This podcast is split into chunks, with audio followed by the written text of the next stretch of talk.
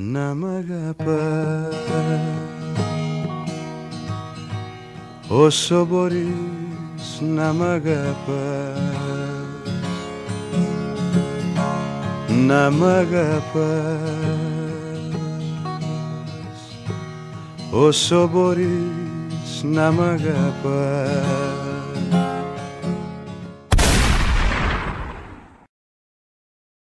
Γεια σας και καλώς ήρθατε σε άλλο ένα επεισόδιο «Μένουν τα λάμα στο Θιβέτ». Είναι το podcast του Γιώργου, της Λίνας και της Μαριαλένας. Και κάθε εβδομάδα συζητάμε ένα θέμα που μας ενδιαφέρει. Θα μας ακούσετε να συζητάμε πραγματικά για το οτιδήποτε.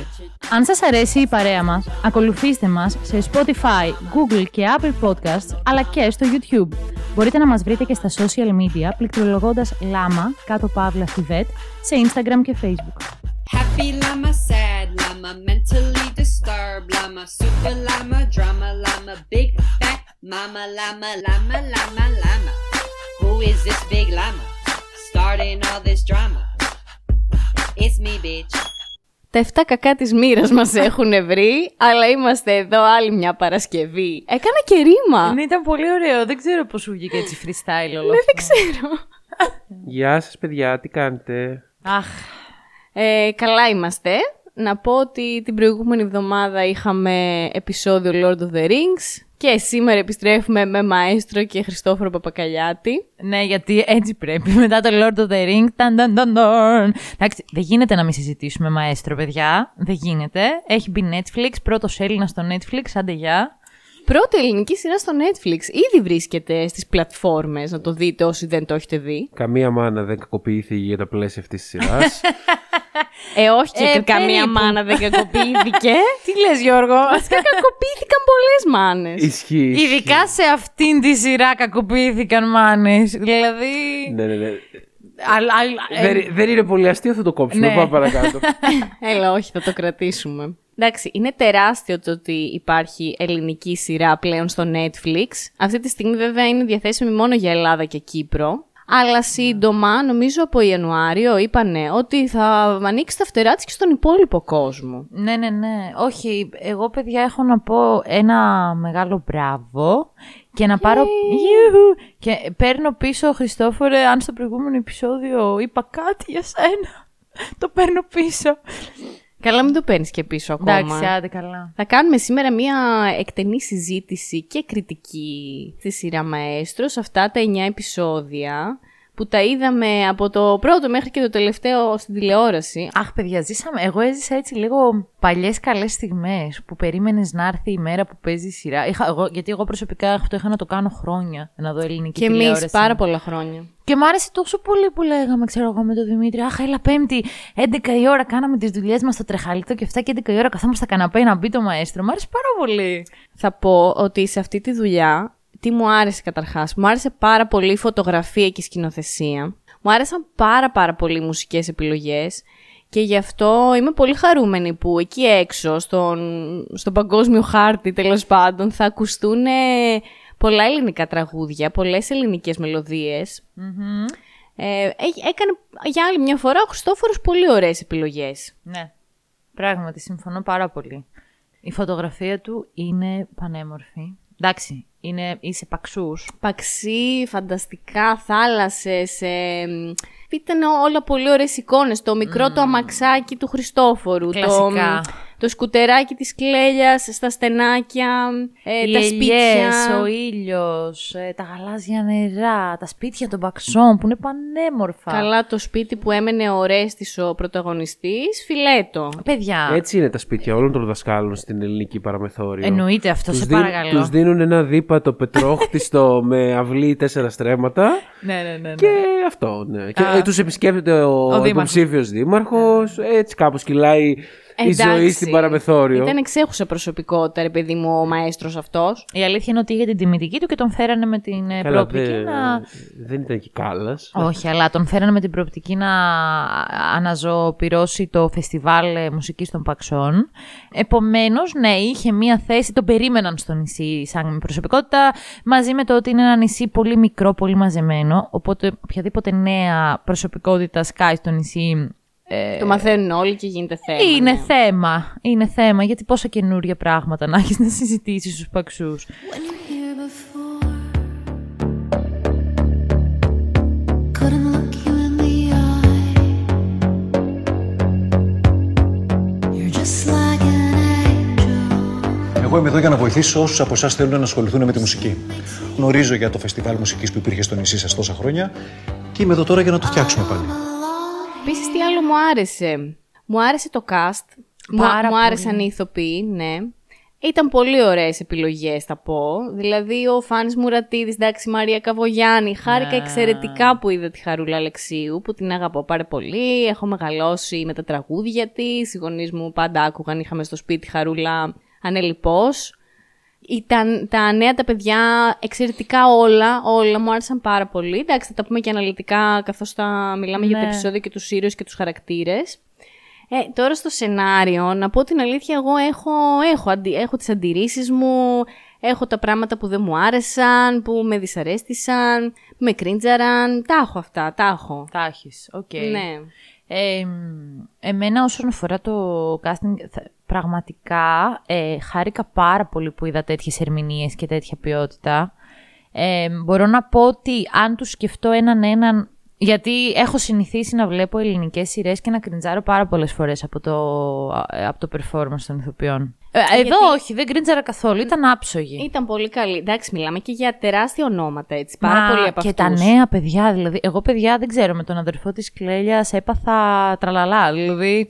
Ε, μ' άρεσε πάρα πολύ αυτό το παιδί. Πάρα Έχω πάρα πολλά πολύ. να πω γι' αυτό, ναι. Ε, μ, καλά, εγώ Αντίνο Αλμπάνη αγαπώ. Είναι μεγάλο, μεγάλη μου αγάπη από τα άγρια παιδιά. Αντίνο. Αχ, ισχύει. Ήταν, ήταν ο πιο αδιάφορο όμω ο Γλυκούλη. Τι λες! Τι λες! Δεν ξέρω, δε, σε αυτό δεν φταίει όμως ο Αντίνος. Είναι αυτό που λέει η Λίνα, ότι είναι θέμα σεναρίου. Στο σενάριο τον, τον βάλαν πολύ στην άκρη. Έλα ρε, εσύ, Εντάξει, γιατί; ήταν, ήταν Γαμάτος τρι- ήταν. τρίτο-τέταρτο άτομο μέσα στους Α, για χαρακτήρες. το μαέστρο λες. Ναι, Α, ρε. καλά, εγώ λέω για τα άγρια παιδιά. Ε, ναι, εντάξει. το μαέστρο είχε πιο side ρόλο. Ναι, βρε. Ε, να ξεκινήσουμε από την αρχή. Μ, ναι. Ε, Να έχει- ρωτήσω κάτι πριν ξεκινήσουμε. Ναι. Το σπίτι που έμενε ήταν, είναι το δικό του, γιατί είναι από εκεί ο Χριστόφορος. Ε, Ξέρουμε κάτι τέτοιο. Δεν ξέρω, νομίζω δεν είναι από εκεί, αλλά η μητέρα του έχει σπίτι. Ναι, δεν, έχει μια ξέρω, καταγωγή. δεν ξέρω αν αυτό είναι το δικό της σπίτι, αλλά ξέρω ότι σίγουρα το αμαξάκι που είχε ο Χριστόφορος αυτό το μπλε, ότι είναι όντως το αυτοκίνητο της μαμάς του, με το οποίο κυκλοφορεί στους παξούς. Α, Και το έχει και το χαίρεται η κυρία... μπράβο. Δεν ξέρω πώς τη λένε η μαμά του Παπακαλιάτη. Είχε μια πολύ οργανωμένη δομή το πώς το πήγαινε, που ουσιαστικά κάθε επεισόδιο είναι αφιέρωμα σε ένα χαρακτήρα. Ναι, εκτός από το τελευταίο θα πω που δεν είχε κάποιον. Ναι. Και ουσιαστικά ε, στο τέλος κάθε επεισοδίου είχες μία πεντάλεπτη σκηνή όπου εξελισσόταν ε, το βασικό μας έγκλημα, ένα έγκλημα. Και Ναι. κάθε μέρα μάθαινες και κάτι παραπάνω γι' αυτό. Για το οποίο να πω ότι ρε παιδιά, ας πούμε, με δυσαρέστησε για άλλη μια φορά που είναι τόσο αντιγραφή από το How to Get Away with Murder. και όλοι, όλοι, μα όλοι οι τηλεθεατές του Netflix θα το καταλάβουν. Γιατί είναι ξεκάθαρα το έχει πάρει έτσι και το έχει βάλει εκεί. δηλαδή, στο How to Get Away with Murder, σε κάθε κύκλο αυτό συνέβαινε. Είχαμε ένα φόνο, ε, όπου ξεκινούσε στην αρχή, σου δείχνε κάποια πράγματα. Δεν δεν σου δείχνε καν ίσως ποιο ήταν το θύμα. Σου δείχνε όμως ότι εμπλέκονταν σε ένα φόνο και σιγά σιγά όσο εξελίσσονταν τα επεισόδια, μάθαινες και περισσότερα πράγματα γι' αυτό, ώσπου στο τέλος, το τελευταίο επεισόδιο, κατέληγε σε αυτόν τον φόνο. Επίσης αυτό το κάνει και το Elite χρόνια τώρα. Καλά, το How to Get Away with Murder το έκανε πρώτο. Ναι, ναι, εννοείται. Αλλά θέλω να πω ότι Το το, Elite δεν το έχω αντέγραψαν, δει. το αντέγραψαν πολύ αυτό το στυλ. Εντάξει, οκ. Εντάξει, το έκανε όμως θεωρώ πολύ Ωραία. πιο όμορφα και καλλιτεχνικά από ότι το έκανε για παράδειγμα το How to Get Away with Murder, το οποίο ήταν μια πιο ελαφριά σειρά. Ε, είναι μια πολύ διαφορετική σειρά, όντως. Ε, Παρ' όλα αυτά, για μένα ήταν εμφανές. Απ' την άλλη, επειδή. Εμφανές, αλλά δεν με ενόχλησε. Εμένα με Το ενόχλησε. σχολίασε εξ αρχή δηλαδή ότι εδώ βλέπουμε How to Get Away with Murder, παιδιά. Εντάξει, ρε παιδί αλλά μου. δεν με πειράζει γιατί. Δεν με ενόχλησε σε βαθμό να μπορώ να κοιμηθώ το βράδυ, αλλά δεν θα ήθελα να είναι τόσο εμφανές, δεν ξέρω. Απ' την άλλη, για να δώσω και ένα ελαφρυντικό, επειδή τον άκουσα τον Χριστόφορο σε μια συνέντευξη που έλεγε ότι εντάξει ρε παιδιά, και εγώ ήμ- ήμουν πάντα ένας άνθρωπος μόνος μου που έγραφε ένα σενάριο και δεν είχα ποτέ ομάδα από πίσω και ό,τι μπορούσα και θεωρούσα το έγραφα μόνος μου και το έκανα και πολλές φορές δεν καταλάβαινα άμα κάτι ήταν καλό ή πετυχημένο ή όχι. Ε, θα το δεχτώ ότι, οκ, συγχαρητήρια που τα γράφει μόνος του και τα καταφέρνει τόσο καλά, αλλά, ε, δεν μπορώ να μην ενοχληθώ ρε γαμό το πω κάτι τέτοιο. Θα ήθελα να λείπει κάπως αυτή η πινελιά από την άλλη σειρά; Ναι, οκ, ή να την έχει κάνει λίγο πιο δικιά του ίσως. Κοίτα, εμένα δεν την έχω δει βέβαια τη σειρά. Ε, Δεν με πειράζει, ε, επειδή βλέπω μια ε, σκηνοθετική δεξιότητα και ταίριαξε πολύ ωραία σε αυτό που έβλεπα. Συμφωνώ, συμφωνώ. Ε, είμαι οκ. Ξέρω όμως και το είπα και στο προηγούμενο επεισόδιο ότι ο Χριστόφορος είναι ένας εξαιρετικός ε, αντιγραφέα σε στυλ. Δηλαδή, το μυαλό του πραγματικά θεωρώ ότι λειτουργεί σε άλλα level σε αυτό. Βλέπει πράγματα και τα ρουφάει με, σαν σφουγγάρι. Τις έκανε δικές του τις σκηνές αυτές, δηλαδή... Σε έκανε. Ναι, τώρα. ο Εντάξει, Γιώργος... Η έμπνευση υπάρχει, είναι οφθαλμοφανές, αλλά είχε ένα στυλ το οποίο ήταν δικό του. Ναι, και εμένα μου άρεσε αυτό το στυλ. Δηλαδή, ήταν ωραίες αυτές οι σκηνές. Τις περίμενα να τις δω ε, για το τι θα γίνει με το φόνο, πώς θα εξελιχθεί Ναι, σε ναι, κάθε επεισόδιο. Δηλαδή, είχα ενδιαφέρον για αυτό το πράγμα που έβλεπα. Αλλά, ναι, αυτό. Και μου άρεσε πολύ που σε κάθε σκηνή προσθέθονταν κι άλλο ένα πρόσωπο και στο τέλος έλεγε βλάκα όλο το χωριό σε αυτή τη βάρκα θα είναι.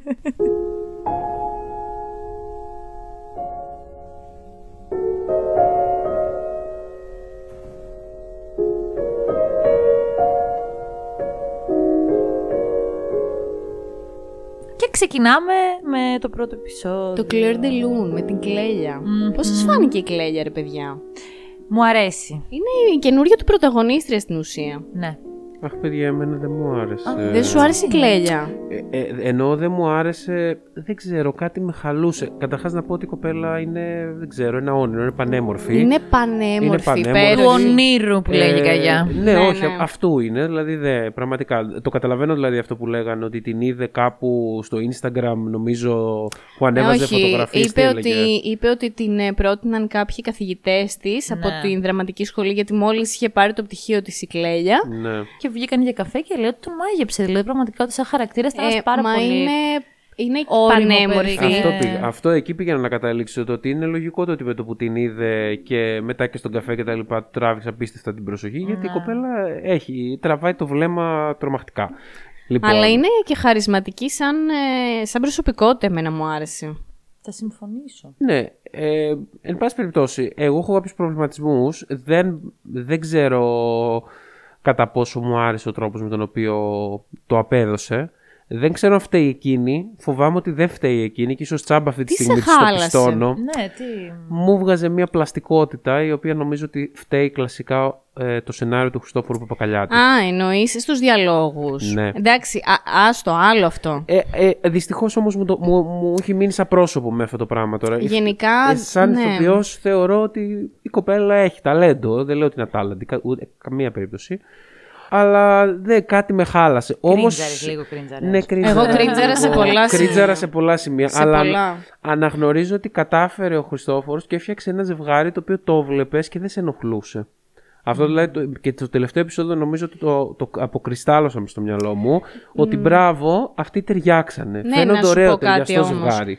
Εγώ ρε παιδιά, άντε να, για να πούμε για το ζευγάρι, δεν με μάγεψαν, ούτε μ, μπόρεσα να αισθανθώ κάτι μαζί τους, ούτε να, μ, να ερωτευτώ μαζί τους, Φίλε, ούτε εγώ; ούτε να... Δεν ήταν το ζευγάρι που μου τράβηξε το ενδιαφέρον. Ναι, γι' αυτό δεν φταίει πιστεύω το ζευγάρι όμως. Γι' αυτό πιστεύω ότι φταίει το σενάριο. Γιατί είχε, Δεν πάρα ξέρω τι πολλά, έφταιγε. ζητή... είχε πάρα πολλά ζητήματα που διαπραγματευόταν ταυτόχρονα σε 9 επεισόδια. Ναι. Και μην ξεχνάμε Ισχύει, ναι. ότι ο Χριστόφορος δεν έχει συνηθίσει να γράφει τόσο μικρές σειρές. Ήταν πολύ δύσκολο το εγχείρημα για εκείνον και πιστεύω ότι αναγκάστηκε. Και εγώ του το αναγνωρίζω αυτό θετικά κιόλας, γιατί θα ήταν η εύκολη λύση να μην το κάνει. Αναγκάστηκε να βάλει λίγο στην άκρη το ερωτικό. Που το τραβάει συνήθως. Ναι, του Ορέστη με την κλέλια. Εγώ δεν νομίζω ότι μπήκε στην άκρη, παιδιά. Είχε πάρα πολλές σκηνές, αυτά τα δραματικά, τα δύσκολα, τα δικά τους, σκηνές έρωτα, ε, είχε τα, τα όλα αυτά τα θέματα που θα μπορούσαν να σε κάνουν να αισθανθείς κάτι. Δηλαδή νομίζω ότι υπήρχε ο χώρος, αλλά δεν μας μάγεψε για κάποιο λόγο. Δεν ξέρω. Δηλαδή, δεν Ναι, είναι αυτό που ναι. καρδιοχτύπησα, ρε παιδί μου, αυτό το ζευγάρι. Εγώ πιο πολύ καρδιοχτύπησα με τον ε, Σπύρο και τον, ε, Τον Αντώνη, ή με ξεκάθαρα. τη Σοφία και τον Μιχάλη. Ξεκάθαρα. Βασικά και με αυτό. αυτούς πολύ βασικά, δεν ξέρω. Ε, ήταν σε λίγο και ο κέρδισαν. πόνος. Ναι, γιατί αυτοί είχαν και λίγο τον πόνο του μεγαλώνουμε και το χάνουμε. Ενώ οι άλλοι είναι νέα παιδιά. Λες, έλα, εντάξει, θα το βρει την ζωή μπροστά. Καλά, και για τους άλλους είναι η ζωή μπροστά τους, παιδιά. Μην, Για λέω- μένα- μην τέτοιο. Αλλά καταλάβατε πώς το Ναι, εννοώ. Για μένα η ιστορία ήταν από άποψη, α, πώς το λένε, ιστορία αγάπης, ήταν για τα δύο τα παιδιά των... Τον ε, Αντώνη και τον Σπύρο, αυτή ναι. ήταν, για μένα αυτό ήταν το Και κεντρικό εγώ ζευγάρι. αυτό νομίζω, ναι. Άλλωστε αυτό πυροδότησε και τις εξελίξεις, για να είμαστε ειλικρινείς. Ισχύει. Ναι. Ε, γύρω από αυτούς ήταν οι εξελίξεις κυρίως. Δηλαδή, μπορώ να πω ότι η Κλέλια και ο Ορέστης ήταν το, το by the way Το ότι ζευγάρι. συμβαίνει και αυτό οκ. και- Τέλος πάντων, γυρνώντας όμως την Κλέλια, Ναι. εμένα η ηθοποιός μου άρεσε πάρα πάρα πολύ και πρέπει να σας πω ότι την είχα προσέξει πολύ πριν το Μαέστρο. Αλήθεια. το Είναι λες. και από Θεσσαλονίκη η Κλέλια. Και φαίνεται και σαν προσωπικότητα πολύ ευχάριστη, κοινωνική. Ε, Παρ' όλα αυτά η Κλέλια της σειράς ε, δεν μου άρεσε σε κάποια σημεία. Ε, βασικά πάσχει από εσωτερικευμένο μισογυνισμό ξεκάθαρα.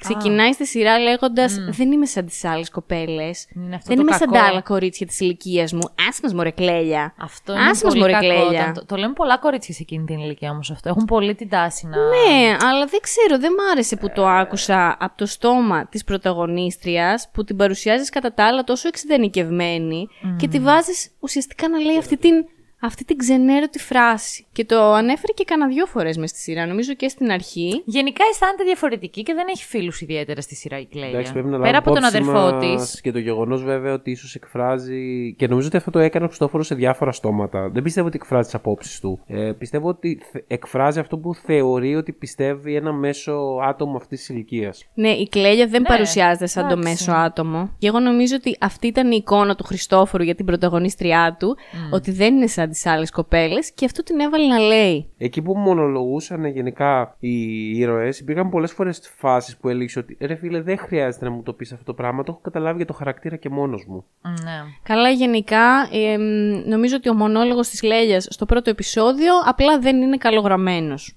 Μου 'βγαλε κάτι το ψεύτικο, δεν μ' άρεσε. Παρ' όλα αυτά, ωραία ανατροπή έχει το πρώτο επεισόδιο που σου δείχνει ότι αυτοί οι δύο άνθρωποι γνωρίζονται από παλιά. Ναι. Μ' άρεσε, οκ. Λίγο Tinder, λίγο μπουμεριά από μεριάς του Χριστόφορου. Ναι, οκ, έρχεται και λίγο να γίνει επίκαιρο. Δηλαδή, συμβαίνει και όντως, αν δεν μπορούσα να φανταστεί και την ηλικία της. Είναι μια κοπέλα η οποία φαίνεται πολύ πιο ώριμη και εμφανισιακά και στις ε, κινήσεις της. Συμβαίνει όλο αυτό, πάει και λίγο στο μοιραίο, όπου ξέρω εγώ πώς τυχαίνει όλο αυτό και μετά ξαναβρίσκονται στο νησί. Είναι ένα ωραίο, είναι ένα ωραίο πρώτο επεισόδιο εισαγωγικό, θεωρώ ότι σε κερδίζει πολύ στη συνέχεια που το χτίζει και οι χαρακτήρες, εγώ θεωρώ ότι είναι πολύ αλυσίδωτοι. Δηλαδή, είναι μια ιστορία η οποία δεν μπορεί να υπάρξει χωρίς κανέναν χαρακτήρα από τους βασικούς. Είναι μια κοινή δύναμη, θα έλεγα, όλοι αυτοί, οι οποίοι προκαλούν αυτό που εν τέλει ε, συμβαίνει. Και, παιδιά, ο Χαράλαμπος ηθοποιάρα. Ε, Εγώ ο Τζορτέκης. έχω προσκυνήσει Τζορτέκη, δηλαδή, γιατί τον βλέπω τυχαίνει και σε μια άλλη σειρά που παίζει φέτος παράλληλα. Το αυτή η νύχτα Στην- μένει. ναι. Δεν το έχουμε Ε, δει εμείς Παιδιά, αυτό. είναι πολύ καλός. Είναι πολύ καλός. Ε, είναι εξαιρετικός τοπίο, όντως. Εμείς τον είχαμε δει και πέρσι, στο- ε, βέβαια σε μια πολύ κατώτερη σειρά του Μέγκα. Ήταν τόσο διαφορετικός χαρακτήρας. Το σχολιάζαμε συνέχεια με τη Λίνα. Εκεί, φαντάσου πώς είναι ο Χαράλαμπος, μια τελείως Καμία σχέση. ανάποδη λογική. Ένας πατέρας, ο οποίος αγαπούσε πολύ τα παιδιά του, ε, ήταν πολύ πιο υποστηρικτικός σε σχέση με τη μητέρα τους σε κάποια πράγματα. Γενικά- Έτρωγε και λίγο παντόφλα. εκεί. Έτρωγε και Α, λίγο... έτρωγε. Ναι, όχι κυριολεκτική, μεταφορική, αλλά γενικά ήταν καμία σχέση. Ναι, ρε, και παιδί ήταν μου, και πάρα σε- πολύ καλός και σε αυτό. Γενικά ένας ηθοποιό. φοβερός. Ρε, παιδιά, δεν ξέρω. Τον, Πλαστελίνη. τον είχαμε δει και σε άλλα πράγματα και δεν τον θυμόμαστε αυτή τη στιγμή. Ήταν Μάλλον- οικία φάτσα, αλλά δεν μπορώ να πω πουθενά να τον έχω δει. Δεν πώς ξέφυγε αυτός ο άνθρωπος, δηλαδή, από την, ξέρω. ε, έχει από την κάνει, ελληνική δραματουργία έχει τόσο κάνει πολύ. λίγες δουλειές, έχει κάνει κάποιες ταινίες Μπράβο. ε, και ίσως θέατρο. Ταινίες πιο πολύ Ναι. και θέατρο. Πάντως εγώ τον φοβόμουν στο μαέστρο. Αλήθεια, ειλικρινά, μπράβο ήτανε. τον φοβόμουν. δηλαδή, ε, σε εκείνη τη φάση που βρήκε την ε, γυναίκα του, τη Μαρία και τον γιο στην Αθήνα και που τους ακολούθησε, Σφιχτική η καρδιά μου. ε, εγώ φοβόμουν, ρε παιδί μου, για το τι θα γίνει, γιατί έδειξε και κάποιες σκηνές στο μαέστρο. Πάρα πολύ βίαιες με αυτόν. Εντάξει, νομίζω ότι έχει συζητηθεί πάρα πολύ στα μίντια η σκηνή με την αλυσίδα που ξυλοφόρτωσε στο γιο του. Ναι, ναι. Οπότε τον, τον έτρεμα, ρε παιδί μου, ήταν πολύ τρομακτικός. Και νομίζω και ο ίδιος ο ηθοποιός, Ναι. στα podcast δηλαδή που άκουγα, ε, έλεγε ότι. λέγανε όλοι ότι μ, ε, έμενε στην άκρη, ήταν λίγο πιο κλειστό σε σχέση με τους υπόλοιπους στις συναναστροφές του. Εγώ θεωρώ ότι ένα λάθος που έγινε στην ανάπτυξη αυτού του χαρακτήρα είναι το γεγονός ότι τον έκανε λίγο υπερβολικό απλά. Δηλαδή, είχε μόνο, κα- Όλα τα κακά πάνω είχε του. μόνο ε. κακέ, κακές... ε, τίποτα. Και, και ακόμα και στο επεισόδιο που πήγε να τον δικαιολογήσει λιγάκι και να δείξει ότι ήταν κακοποιημένος και ο ίδιος, οπότε αυτό Καλά. έμαθε, αυτό έκανε. Σύμφωνα με τον Χριστόφορο, Δεν δεν, είναι- πήγε να μμ. τον δικαιολογήσει, Ναι, βέβαια, ναι. ποτέ. Ίσα ίσα ήθελε Όχι. απλά να τονίσει ότι είχε μια πολύ κακή. Μ, Ότι έχει μετατραπεί σε ένα τέρας, ρε παιδί μου, και ότι παρόλα. ότι όλα αυτά που βίωσε, οκ, οδήγησαν εκεί, αλλά ισχυρίζεται ότι δεν ήθελε καθόλου να τον ε, δικαιολογήσει. Όχι, μα το καταλαβαίνω αυτό. Εννοώ ότι δείχνοντας αυτά, ε, αντι- απλά ήθελε να, να δείξει μια αντίληψη του πώς αυτός ο χαρακτήρας κατέληξε έτσι. Εγώ θα το ήθελα, ίσως, δεν ξέρω, μια εσωτερική ανάγκη μου να βλέπα ένα, ένα ελάχιστο καλό στους ανθρώπους. Θα ήθελα να δω μια καλή του σκοπιά, ελάχιστα καλή σκοπιά ή μια μεταμέλεια ή κάτι. Δεν, δεν ξέρω. ε, Αυτό το Ήτανε απόλυτο πολύ κακός, κακό, ναι. αυτό το απόλυτο κακό εμένα δεν μου, δεν μου βγάζει ρεαλισμό και με ενοχλεί. Είχε κάποια γλάμψη εσωτερικά δικά του; Δηλαδή και σε Ίσως εκείνο τότε δείχνει. που, που πήγε να ακούσει τη Μπράβο. μουσική στο σχολείο. Υπάρχουν Παρ' όλα στιγμές αυτά, που σαστίζει λίγο και ο ίδιος δεν και ξέρω ρε κοντοστέκεται. παιδιά, δεν μου φάνηκε ρεαλιστικό αυτό το σημείο που πήγε στο σχολείο να βάλει το αυτή να ακούσει. Δηλαδή τώρα... Ναι, στο σημείο ότι του Εντάξει, θύμιζε, τον ναι. πήγε πίσω σε παιδικές αναμνήσεις. Ναι, που επίσης δεν ξέρω αν ήταν καλές ακριβώς αναμνήσεις. Ναι. Αλλά οκ. Εντάξει, α, νομίζω αυτό που κυρίως θέλει να περάσει και το υπογράφει και στο μονόλογο της η Καβογιάννη στο τελευταίο επεισόδιο είναι το... Ο φαύλος κύκλος του μάνες που μεγαλώνουν γιους, που μεγαλώνουν κόρες, που θα μεγαλώσουν γιους και όλο που αυτό πάλι που πρέπει αυτό να μου σπάσει. φαίνεται μισογυνίστικο. Δεν φταίνε μόνο οι μάνες για το πώς γίνονται οι γη, φταίνε οι γονείς γενικά, φταίει και ο πατέρας που μπορεί να είναι απόν, οπότε εντάξει μην τα ρίχνουμε όλες τις μάνες πια. Ναι, η οικογένεια και εγώ θα συμφωνήσω ότι παίζει πάρα πολύ καθοριστικό ρόλο. Μπορώ να θυμηθώ άπειρες φράσεις της γιαγιάς μου, οι οποίες οδηγούσαν σε μονόδρομο του εγώ να προσέχω τον αδερφό μου, εγώ να τον ταΐζω, εγώ να τον φροντίζω. Ναι, εντάξει. Που η μαμά μου σε μεγάλο βαθμό προσπάθησε να τις απομυθοποιήσει, γιατί είναι μια πολύ προοδευτική γυναίκα. Παρόλα αυτά, ασυναίσθητα το υπηρετεί.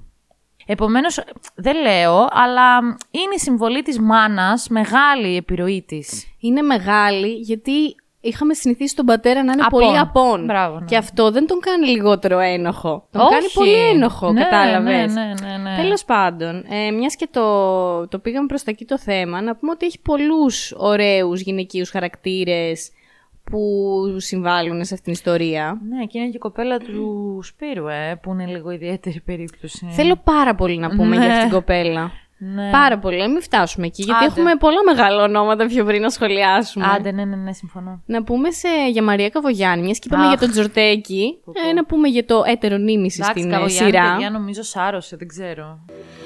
Εγώ πάντα άφηνα τις πράξεις στους άλλους. Ήταν πιο εύκολο.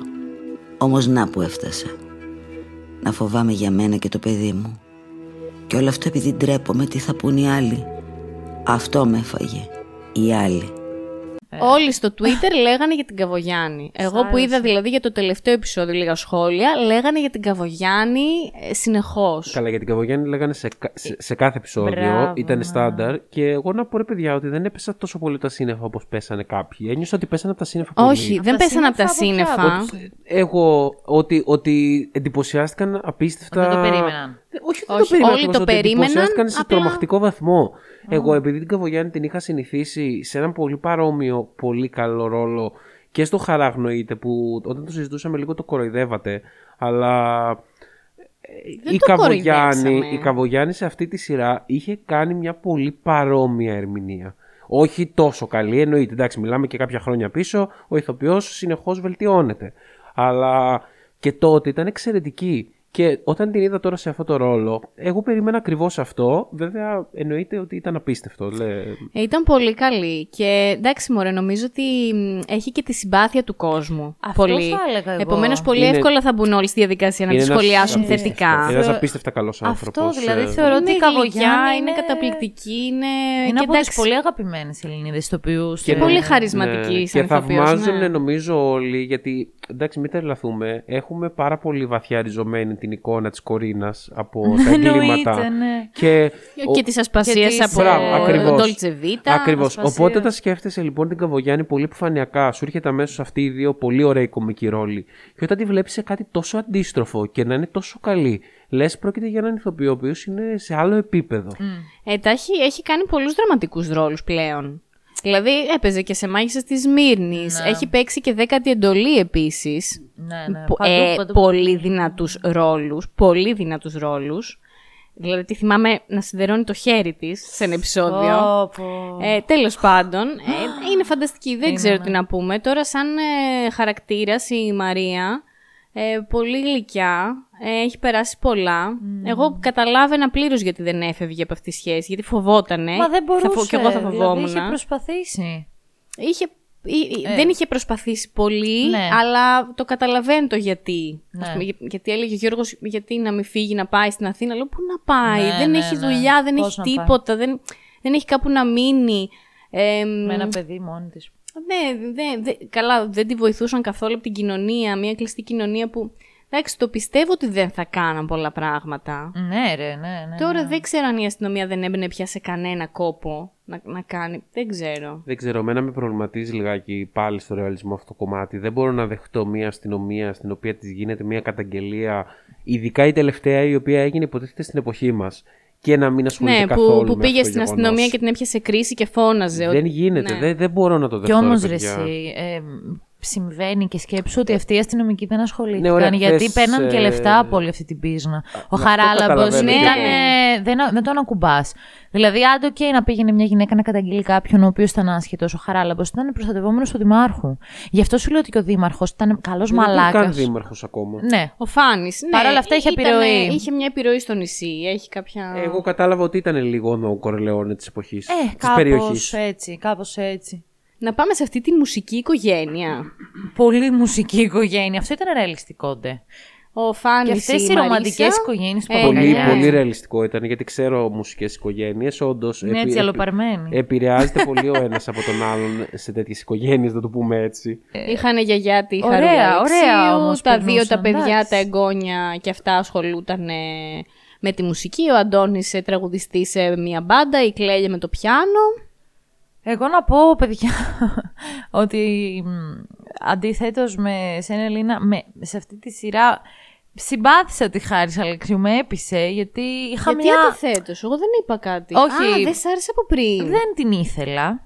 Γιατί; Δεν ξέρω. Δεν μου άρεσε να Σαν τη βλέπω σε ηθοποιός. σειρές και να παίζει, ναι. Είχα μια άρνηση. Έρχονται οι τραγουδιστές και μας παίρνουν τις δουλειές. ναι, ρε παιδί μου, δεν ξέρω, δεν μ' άρεσε. Ηθοποιός είναι όμως, έχεις σπουδάσει. Ε, Παρ' όλα αυτά, ναι, μ' άρεσε πάρα πολύ. Δεν θα πω ότι έχω λόγο που δεν την ήθελα. Παιδιά, κάποια πράγματα είναι έτσι. Απλά σου κάθονται έτσι, στραβά. έτσι, σου έχουν Εμείς τη κάτσει. Χαρούλα την είχαμε δει και, και πρόπερση σε αρχαία τραγωδία. Και εγώ, γι' Η αυτό Μαριαλένα νομίζω ήταν είχα μαζί άρνηση. μας. Ναι, εμένα μου είχε αρέσει. Εγώ να πω ότι το τρίτο επεισόδιο που είναι αφιερωμένο στη Χάρης είναι το αγαπημένο μου. Αχ, παιδιά. Μου άρεσε κλάμα. πάρα πολύ. Μου άρεσε πολύ γιατί, εντάξει, είδαμε λίγο το παρελθόν της. ε, είχε αυτήν την πολύ γλυκιά ιστορία αγάπης. Τον άντρα της μεγαλύτερης ηλικίας, τον οποίο πήγαινε και φρόντιζε, με τον οποίο είχαν ένα, ένα ιδιότυπο χιούμορ αναπτύξει οι δυο τους.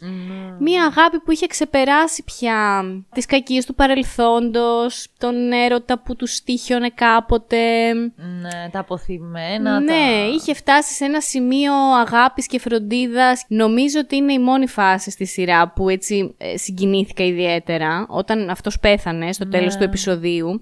Το περίμενα ότι θα πεθάνει εκεί, αλλά έγινε με πολύ ωραίο τρόπο. Ναι. Με πάρα πολύ ωραίο τρόπο. Ήταν και ωραίος ο διάλογος εκεί. Γενικά μεταξύ τους οι διάλογοι ήταν ωραίοι. Ήταν πιο αυθόρμητοι, ήταν πιο αληθινοί. Ήταν ο τρόπος που τα λέγανε οι ηθοποιοί και η Χαρούλα πολύ ε, γνήσια, δεν ξέρω. Δώσ' μου ένα όνομα να μη χαθώ.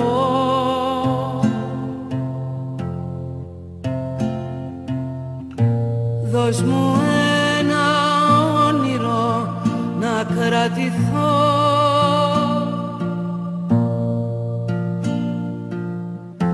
Δώσ' μου ένα όραμα να αντισταθώ. Είναι λίγο περίεργο το πόσο ολόιδιες είναι οι ερωτικές ε, τέλος πάντων σχέσεις. Γιαγιάς και γονείς. Δεν, είναι, ήθελε είναι και να τρομακτικό το- δηλαδή, είναι τέλειος καθρέφτης. Ήθελε Ναι, να ναι. το συνδέσει. Και ήταν συνδεδεμένο και- και με τη μουσική, γιατί και εκείνος ήταν μαέστρος, ήταν. Ήταν δάσκαλος. Δάσκαλος μουσικής, δεν ήταν. Ναι. Ναι. Πέρα από αυτό το επεισόδιο, μου την έσπαγε και λίγο η Χάρη. Ήταν πολύ boomer χαρακτήρας. Ήταν σε Ναι, φάση ναι, εσείς ναι, οι ναι. νέοι που Πολύ, ε, πολύ. ακούτε χαζή μουσική και δεν ξέρετε τι είναι ο Χατζηδάκης και τι είναι. Τέλος πάντων, αυτά τώρα θα μπορούσαν να λείπουν γιατί είναι λίγο ξενέρωτα. Και πάλι Αλλά όμως ξενέρωτα φάνηκε είναι, να αλλά είναι γράφει ρεαλιστικά. μέσα ναι, από το Εντάξει, χαρακτήρα. Είναι ρεαλιστικά, αλλά μην μου παρουσιάζεις στο πρώτο επεισόδιο τη Χάρη ως τον πιο νέο άνθρωπο της οικογένειας και ότι είναι ο πιο ζωντανός. Όχι, είναι ένας άνθρωπος της ηλικίας του. Ε, μπορεί να λέει λίγο ξεπερασμένα πράγματα. Εντάξει, οκ. Αντιμετώπισε τον έτσι. Ναι, ισχύει. Παρ' όλα αυτά νιώθω ότι ο Χριστόφορος γράφει πολύ καλά μεγάλους σε ηλικία χαρακτήρες σε σχέση Θα με τους νεανικούς. συμφωνήσω. Θα συμφωνήσω. Είναι ναι. μια γέρικη ψυχή. Ε, ο Χριστόφορος. Να σου πω κάτι, το έχει περισσότερο ή ε, γράφει ίσως πιο συγκεντρωμένα, πιο, πιο ναι, χωρίς τόσο πολύ ένταση και συνέστημα. Μην το πολύ σκέφτεται εκεί. Ναι, Δεν ξέρω στα, τι στους φταίει. νέους χαρακτήρες νιώθω μια υπερπροσπάθεια. Μια ένα- υπερβολή βγαίνει, ναι. Ναι, μια υπερβολίτσα Ναι, αυτό. ναι. Υπάρχει αυτό το Θα ξεφτυλισμένο. κάτσω εδώ με τους νέους. Που ένα, είναι η μία ναι. στις δύο λέξεις τους Ε, διαλόγους. ναι, δηλαδή, ε, Χριστόφορε, σταμάτα να γράφεις για ξεφτιλίκια, ότι ήρθες εδώ να με ξεφτυλίσεις ή τι λέ, είσαι ένας ξεφτυλισμένος ή φτάνει με το ξεφτύλισμα, όπως επίσης και με το γουστάρο, σαν ρήμα, ότι ε, Γουστάρω. με Ισχύει, το λέει γουστάρεις. πολύ, ναι. Ε, δεν με Γουστάρω, γουσ- ναι, γουστάρεις, δεν γουσ- δώσε. ναι. Γουστάρω να χορεύω. Μμ. Γουστά- ναι. Να. Ισχύει, έχετε δίκιο, παιδιά, τα λέει συχνά αυτά. Έχει κάποιες φράσεις που τις λέει συχνά. Γενικά ο Χριστόφορος έκανε νομίζω το... Ε, Νιώθω ότι όταν μιλάω εγώ ε, δύο στις τρεις φορές ε, απλά θα, θα θάψω. Αλλά είμαι πιο, είμαι πιο αποτραβηγμένος οπότε έχω πάρει αυτό το ρόλο τώρα. Ενώ η σειρά μου άρεσε πολύ. Χρειαζόμαστε τη φωνή αυτή. Ναι, ναι, ναι, την άφωνη φωνή στην παρούσα φάση της αρρώστιας. Είναι λίγο αρρωστούλης, παιδιά, ο Ναι, Γιώργος. λίγο. Ε, τέλος πάντων, ότι ο Χριστόφορος γενικά προσπαθούσε πολύ επιτιδευμένα να χρησιμοποιεί δίθεν νεανική γλώσσα και άνετη γλώσσα και αυτό το έκανε νομίζω ε, βάζοντας υπερβολές στο κομμάτι των, του πόσες βρισιές έβαζε στους διαλόγους. Δεν νομίζω ότι ρεαλιστικά ένας άνθρωπος βάζει τόσες βρισιές σε μία του πρόταση. Όχι, μωρέ, μπορεί να βρίζεις μια σου πρόταση. Γιατί το λες αυτό; Πολύ και πολλοί βρίζουν πολύ. Ναι, σιγά. Παρ' όλα αυτά. Δεν ξέρω ρε παιδιά. Αλλά δεν τέριαζε, ρε παιδί μου, ώρες ώρες. Δηλαδή φαινόταν μια υπερβολή Ε, που δεν- αυτό λέω. ή δεν μπορούσαν να την εξυπηρετήσουν οι ηθοποιοί, γιατί δεν ήταν κάτι το αληθινό. Ο αδερφός της Κλέλιας το έκανε πολύ φυσικά. Εμένα αυτός Ναι. ο χαρακτήρας, όπως- αυτά που έλεγε, όπως τα έλεγε, δεν κρίτζαρα ούτε σε μια φράση. Μ' άρεσε πάρα πολύ. Αλλά εμένα μου σπάγε τα νεύρα πάρα πολλές φορές και ήθελα να τον κλωτσίσω. Να πω. Αλήθεια. Με νευρίαζε. Με νευρίαζε. Γιατί; έβριζε τον άλλον, τον, ε, Αντο- τον, συγγνώμη, Σπύρο. τον Σπύρο, ο οποίος ήταν ένας κακοποιημένος άνθρωπος. Ο πατέρας του τον είχε ξυλοφορτώσει. Εσύ, μαλάκα, ε, 18χρονε, το ξέρεις αυτό. Τον έχεις μετακινήσει μες στο δάσος με τα αίματα, ξέρω εγώ, και κατά τα άλλα κάθεσαι και τον λες εξευτυλισμένο και δεν ξέρω εγώ τι. Με νευρίαζε. Όχι, Ναι, εντάξει. του είπε ότι ήρθες να με ξεφτυλίσεις. Όχι, αυτό το είπε η Κλέλια στον ε, Ορέστη. Γενικά Σωστά, ξεφτυλίζονταν σωστά, όλοι σωστά. μεταξύ. Συγγνώμη, έχω μπερδεύει τα ξεφτυλίκια. Μεταξύ Η αλήθεια είναι ότι και αυτός βίωνε λίγο τον, ε, α- α- τον αγιάτρευτο του έρωτα με έναν εγωισμό, όντως. Πολύ εγωισμό. Ε, Και ως προς τους γονείς εντωμεταξύ. Παιδιά, αυτός ο Εντάξει, τους έρωτας γονείς γενικότερα- είχαν δίκιο, παιδιά. Εντάξει, ρε παιδί μου, δεν ήταν οι γονείς οι οποίοι, ε, οι οποίοι προσπαθούσαν και αυτοί λίγο να βρουν πώς θα το.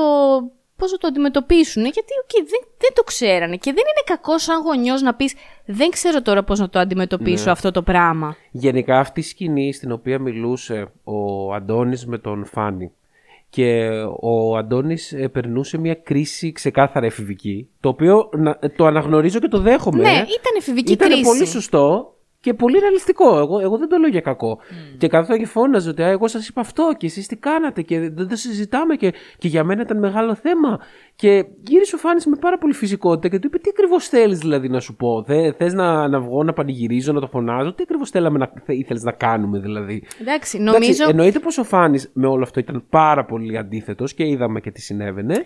Και ήταν και ίσως κακός πατέρας γενικά. Και εκεί ήταν το πρόβλημα. Αδιάφορος πατέρας ήταν και, Ναι. και, και υποκριτής Αδιάφορος αυτό. μακάρι να ήταν, γιατί μια χαρά χωνόταν εν τέλει και τα έκανε σκατά και πήγαινε και τα έλεγε στο χαράλαμπο και. Είχαν, ναι, είχαν κακή σχέση, ρε παιδί μου, αυτό εννοώ. Αλλά και, αυ- και, και ο γιος φερόταν κακομαθημένος. Δεν ξέρω, δεν. Και εγώ θα πω όχι τόσο κυρίως με το φάνη.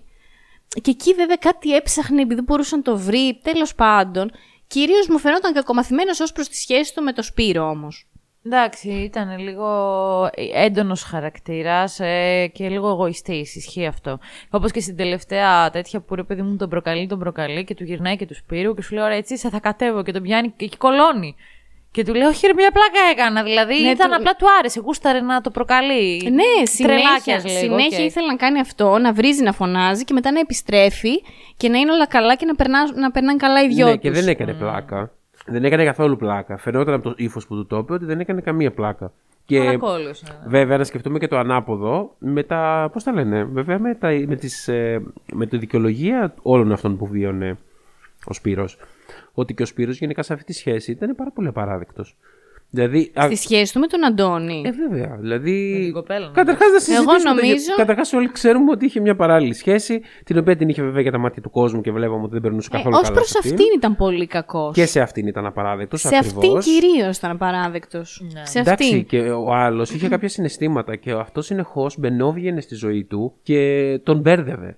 Δεν τον μπέρδευε. Ε, ήξερε ότι τον ήθελε, εγώ πιστεύω. Απλά ήξερε και ότι είναι πάρα πολύ δύσκολη η ζωή του. Ναι. Ήξερε τι πατέρα έχει. Ήξερε ότι ο πατέρας του χτυπάει τον ίδιο και τη μάνα του. Ήξερε, ρε παιδί μου, ότι δεν είναι το ίδιο εύκολο να το αποδεχτεί ο Σπύρος και να, μ, να έχουν μια φυσιολογική σχέση. Έπρεπε να του δώσει το χρόνο του, εγώ θεωρώ. Και του το λέει η Αλεξίου αυτό σε κάποια φάση, ε, ω σοφότερη, ότι πήγες και εκβίαζες καταστάσεις. Δηλαδή και εσύ τώρα ναι. άντρα θέλω, τώρα τον θέλω. Και ότι επειδή εσύ είσαι έτοιμος, ας πούμε, να έχεις μια τέτοια σχέση, νομίζεις ότι ας πούμε, μπορεί Ότι και ο είναι άλλος έτοιμο, ναι, να, να το αποδεχτεί. Εντάξει, ήταν μια δύσκολη κατάσταση. Απ' την άλλη, ο Σπύρος με τσάτισε πολύ με, με τη Γιάννα. εντάξει. Τη Γιάννα, παιδιά, εγώ θεωρώ πιο δραματικός χαρακτήρας Ναι, από τη ρε, Γιάννα γάμο. δεν υπάρχει σε αυτή τη σειρά. Συμφωνώ. Ε, Να σας πω πώς έχουν τα πράγματα. Είναι μια αμόρφωτη κοπέλα, την έχει κάνει να φέρεται σαν κάγκουρας ο Χριστόφορος. Είναι μια κοπέλα κάγκουρας, δεν ξέρω πώς. Influencer της επαρχίας λέγεται. Δεν, δεν ξέρω πώς αλλιώς να το πω, αλλά ναι. Την έχει κάνει να λέει ό,τι μπ- χειρότερο, ας πούμε. Αυτή η μουσική είναι αδελφίστικη ή μ, μην κάνεις σαν αδελφή. Που το αδελφή, ρε παιδιά, πραγματικά αναρωτιέμαι το χρησιμοποιούν ακόμα οι νέοι άνθρωποι. Εμένα μου έκανε πολύ 90s φράση. Ε, που του έχει μείνει του Χριστόφορου από τις πρώτες του σειρές, ας πούμε. δεν ξέρω, τι χρη- το χρησιμοποιεί αυτό ένα 20χρονο κορίτσι. Δεν ξέρω. Δεν νομίζω η αλήθεια. Μου, φ- μου είναι. έκανε πολύ last year. Παρά last year. Τέλος πάντων, είναι μια κοπέλα που τα έχει με έναν γκέι, ο οποίος τη δέρνει κιόλας. Ε, Και ο πατέρας του της επιτέθηκε σεξουαλικά. Τι άλλο να πεις για αυτή την κοπέλα τη Γιάννα; η οποία ισχυρίζεται στην ε, συζήτησή της με, τη Μαρι- με την κυρία Μαρία ότι έχει καταλάβει και για τον Σπύρο ότι είναι γκέι και ότι απλά περιμένεις ότι θα του ότι, περάσει. Ναι, πιστεύει ότι θα διορθωθεί. Να πάει σε έναν γιατρό. Που, πολύ last year αυτό. πα- Και αυτό επίσης, ας πούμε, σαν άποψη. Ναι, Δηλαδή, βαθιά ριζωμένες ε, πατριαρχικές απόψεις. Φαίνεται ότι έχει μεγαλώσει σε ένα τόπο μικρό που τα μυαλά είναι μικρά. Όχι τα μυαλά Αλλά είναι και απλά πάλι, μικρά, αλλά αυτή δεν, είναι- ε, δεν ξέρω. Η βασική μόρφωση της λείπει, θα πω γενικότερα. Ναι, ναι. είναι ναι. λες και είναι στο 90 έχει μείνει. Υπάρχουν παιδιά τέτοια, υπάρχουν, οκ, γιατί εξαρτάται από πολλά, από το τι ακούς από την οικογένειά σου κλπ. κλπ. Λίγο last year συμφωνώ ρε παιδί μου, αλλά το πιστεύω ότι υπάρχουν αυτά τα άτομα τα οποία μπορεί ακόμη και σήμερα να θεωρούν ότι it's okay θα του περάσει. Δεν ξέρω, εγώ τη θεωρώ τεράστιο θύμα πάντως. Είναι ρε Τεράστιο γαμώτο. θύμα Ναι, και ο ναι. Σπύρος... Φοβισμένη πολύ. Ε, Ο Σπύρος ναι μεν τον δικαιολογούμε γιατί έχει μια απέσια ζωή και νιώθει πάρα πολύ εγκλωβισμένος, αλλά την εκμεταλλευόταν αφόρητα και, Ίσως την, και κάπου τη χτυπούσε να- και από πάνω. Κάτι που ρε παιδιά, τι να πω, προφανώς και συμβαίνει όταν είσαι ένα κακοποιημένο παιδί να εκφράζεις τον θυμό σου έτσι. Ναι. Και, και ο- ειδικά όταν νιώθεις τόσο εγκλωβισμένος, αλλά με τσάτιζε τόσο πολύ που, που τη χτυπούσε και αμέσως μετά δεν τη ζητούσε σ- χίλια συγγνώμη. Και δεν ξέρω αν τη ζήτησε ποτέ συγγνώμη. Δηλαδή δεν σκεφτόταν τη μάνα του ποτέ σε αυτή τη διάρκεια. Δυστυχώς, εσύ είναι ένα μοτίβο που έχει την τάση να επαναλαμβάνεται. Και αυτό είναι το κακό της υπόθεσης. Δεν το καταλαβαίνω, δεν ξέρω. Και εκείνοι που χτυπάνε και πολλές φορές τα καμπανάκια και οι ειδικοί και σου λένε ότι και θύμα να είσαι, προσπάθησε να βρεις το κουράγιο να κάνεις κάτι, γιατί αυτά τα δεν θα κάτσουν να το σκεφτούν. Είναι τόσο δράση-αντίδραση που με το που βρουν κάποιον ο οποίος κάθεται και το υπομένει, ξεσπάνε όλο του στο θυμό πάνω του και γίνεται θυ- το εξελαστήριο θύμα, ας πούμε. Μα εντάξει, σε αυτή τη φάση να μην μπορεί να το ελέγξει. Αλλά μετά από λίγο, όταν θα φύγουν και θα καταλαγιάσουν τα νεύρα, δεν τον έδειξε ποτέ να ζητάει συγγνώμη, να, μ, ξέρω, εγώ, να το μετανιώνει, να νιώθει τύψεις. Ε, Ένιωθε άσχημα για την κατάστασή του, αλλά τύψεις για τη Γιάννα δεν ξέρω αν μας έδειξε Αν να ένιωσε. νιώθει ποτέ. Ναι. Αν μας το έδειξε. Σίγουρα ένιωθε άσχημα για την όλη ζωή του και κατάσταση. Για την όλη πίεση. Εντάξει, αυτός ο άνθρωπος πραγματικά ένιωθε πίεση από παντού. Πίεση από τον πατέρα του, ο οποίος τον έδερνε, τον κατηγορούσε, του φερόταν άσχημα με κάθε τρόπο. Ναι, ναι. Ε, και φερόταν άσχημα και στη μάνα του, που σημαίνει ότι δεν υπήρχε κανένα ασφαλές πλαίσιο μες στο σπίτι. Ναι. Ε, πίεση από, από τον Αντώνη. Τον πίεζε να είναι μαζί, να είναι μαζί φυσιολογικά, κάπως να δεν ξέρω τι ήθελε Ναι. και εκείνος. Να ξυπνάνε μαζί και να τρώνε πρωινό και να είναι αγκαλίτσες και λουλούδια και ο άλλος δεν τον μπορούσε αυτό να το σηκώσει. Πίεση από παντού. Από ναι. παντού, ναι. Άκουγε μετά και τη Γιάννα να του λέει θα πάμε σε ένα γιατρό να σε κάνει καλά. Ναι, ναι. Λες και ζούμε στο 1970. Νομίζω ότι με τη Γιάννα απλά ναι, ότι δεν ένιωθε ιδιαίτερα τύψει, γιατί του βγαίνει και νεύρο σε φάση ότι. μ, ε, άμα θες η ρε παιδί μου, εγώ περνάω ό,τι περνάω, αφού κάθεσαι και το υπομένεις και μου λες και μαλακίες, θα στο βγάλω. Ε, δηλαδή νομίζω ότι στη Γιάννα του τελείωνε η ενσυναίσθηση και η κατανόηση και τα έβγαζα απλά σε αυτήν όλα. Πάντως, αυτό το ζευγάρι του Αντώνη και του Σπύρου μας άρεσε. Ναι. Και άρεσε και στο κοινό γενικότερα πολύ. Μ' άρεσε. Δηλαδή, μ, αυτό που είπαμε και στην αρχή ήταν νομίζω το κεντρικό ζευγάρι της ιστορίας μας. Ήταν πολύ πετυχημένη η όλη προσέγγιση και παιδιά, εγώ από τις σκηνές που έχω ξεχωρίσει, αν μιλάμε τώρα για αυτούς τους δύο ηθοποιούς, είναι στο τελευταίο επεισόδιο κάθεται ο Σπύρος στα σκαλιά του, του σπιτιού τους και κλαίει. Που τον δείχνει νομίζω Στην- πρώτη στην φορά. αγκαλιά της Που τον μάνας, δείχνει νομίζω ναι. πρώτη φορά να κλαίει σε όλη τη σειρά. Και γυρίζει και της λέει: Δεν αντέχω άλλο να το κάνω αυτό. Και όλοι αντιλαμβανόμαστε ότι αναφέρεται προφανώς στο ότι είναι ερωτευμένος και δεν μπορεί να το διαχειριστεί άλλο. να Δεν- το κρύβει. Δεν αντέχει άλλο τη ζωή Και του. γενικότερα τη πραγματικά. ζωή του, ναι. Επίσης, η άλλη πλευρά του νομίσματος, το πώς όταν έχει γυρίσει πλέον από τον φόνο, Αυτό θα έλεγα. που κάθεται ήρεμος, χαμογελαστός Χαμογελάει. Και τρώει μαρμελάδα. τρώει μαρμελάδα. Μπράβο. Και, Ηρέμησε. ε, παιδιά, είναι πολύ πετυχημένη σκηνή γιατί και εσύ το νιώθεις. Αυτή την ανακούφιση. Μια ανακούφιση. Και στο Ναι. σπίτι μπαίνει ο ήλιος. Αν δεν ξέρω αν το παρατηρήσατε, το σπίτι είναι μόνιμα γκρι και είναι η πρώτη σκηνή που από την κουζίνα μπαίνει ήλιος και έχει θερμό φίλτρο. Μα ναι. είναι ναι, η μόνη ναι, σκηνή ναι. που μπαίνεις και λες: Ωρε φίλε, ζέστανε το σπίτι. Α πούμε και θα του κάνει η μαμά του αυγουλάκι. Και είναι ασφαλής τώρα. Είναι ασφαλής. Εν τω μεταξύ σκέφτομαι ότι δεν θυμάμαι σε ποιο από τα πρώτα επεισόδια που τους ε, δείχνει να φιλιούνται και σε εκείνη τη φάση ο Αντώνης κρατάει το όπλο. Ε, νομίζω ότι είναι στο δεύτερο επεισόδιο. Έχεις δίκιο. Όχι τόσο Το σύντομα. δείχνει όμως κάπου, ναι. Ε, πάντως είναι τότε που μετά βγήκαν όλοι και λέγανε ότι α, η εκδίκηση του Χριστόφορου για το φιλί που είχε φάει κάποτε πρόστιμο, γιατί φιλήθηκαν εδώ πέρα οι ήρωες, νομίζω ήταν το πρώτο τους φιλί.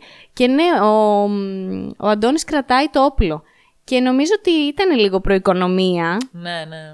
Για το τελευταίο επεισόδιο που εν τέλει γίνεται ο φόνος. Ωραίος ο φόνος, μ' άρεσε. Ναι. Είχε πολύ suspense. Ναι, ναι. Δηλαδή, όλο εκείνο το κομμάτι με το να μ' αγαπάς στα ακουστικά, πόσο τέλειο. Πολύ, Πολύ ωραία ωραίο. σκηνή. Πολύ ωραίο. Το μηχανάκι που πήγαινε, ο πατέρας ο οποίος τους πέτυχε στο δρόμο και τους ακολούθησε. Καλά Ναι, και αυτός ναι. ρε παιδιά, άλλη δουλειά δεν είχε να κάνει. Έβλεπε τι κάνει πραγματικά, όλο το ρε νησί. φίλε. Άμα πεθαίνει ο σκύλος του γιατρού, άμα τα έχει ο μαέστρος με την κλέλια, άμα ο γιος του τρέχει στα δασάκια με τον ε, άλλο γιο. Ναι, ναι. Δηλαδή, άλλη δουλειά δεν είχε να κάνει. Η αλήθεια είναι ότι δεν είχε. Η κουτσομπόλα ένας του κακο- χωριού. Ναι, ναι, ναι. Η παπαδιά των παξών ήτανε. Ναι, ναι, ένας μίζερος ε, κακοπροαίρετος άνθρωπος που ψάρευε τη δυστυχία των άλλων για να τους ε, φέρει στα ίσια του. Δηλαδή αυτό, ένας πικρόχολος άνθρωπος. Πάντως πολύ ωραία σκηνή. Πολύ ωραία, παιδιά. Πάρα πολύ ωραία. Δηλαδή σε ανέβαζε και σε κατέβαζε. Ε, το βλέπεις που πάει. Ναι. Έλεγες τώρα πώς θα γίνει, πώς θα γίνει. Ναι. Ωραίο το κόλπο με τα ακουστικά. Ναι. Πολύ ωραίο, πολύ ωραίο. Που, που- και δεν ξέρω αν αυτό το ξεσήκωσε από κάπου ο Χριστόφορος που ακόμα δεν το έχουμε ανακαλύψει, αλλά αν δεν το ξεσήκωσε και το σκέφτηκε μόνος του, είναι- ήταν ευφιέστατο. Ναι, μπράβο, μπράβο. Ε, πολύ καλή ερμηνεία του Τσορτέκη και στο να κάνει το πτώμα. Σχολιάστηκε πάρα Βέβαια. πολύ το πόσο καλό πτώμα ήταν. Ε, παιδιά, ο, α- εντάξει, ο άνθρωπος υπερπροσπάθεια στο podcast πάλι. Το οποίο podcast, παιδιά, εμένα, εγώ έχω ακούσει όλα τα επεισόδια. Τα άκουγα κάθε Παρασκευή πρωί πριν πάω στο γραφείο. Για να ξέρω, μετά τα συζητούσαμε και στο γραφείο όλα. Μου άρεσε πολύ το podcast. Κάναν πολύ ωραίες συζητήσεις ε, οι ηθοποιοί. Ναι.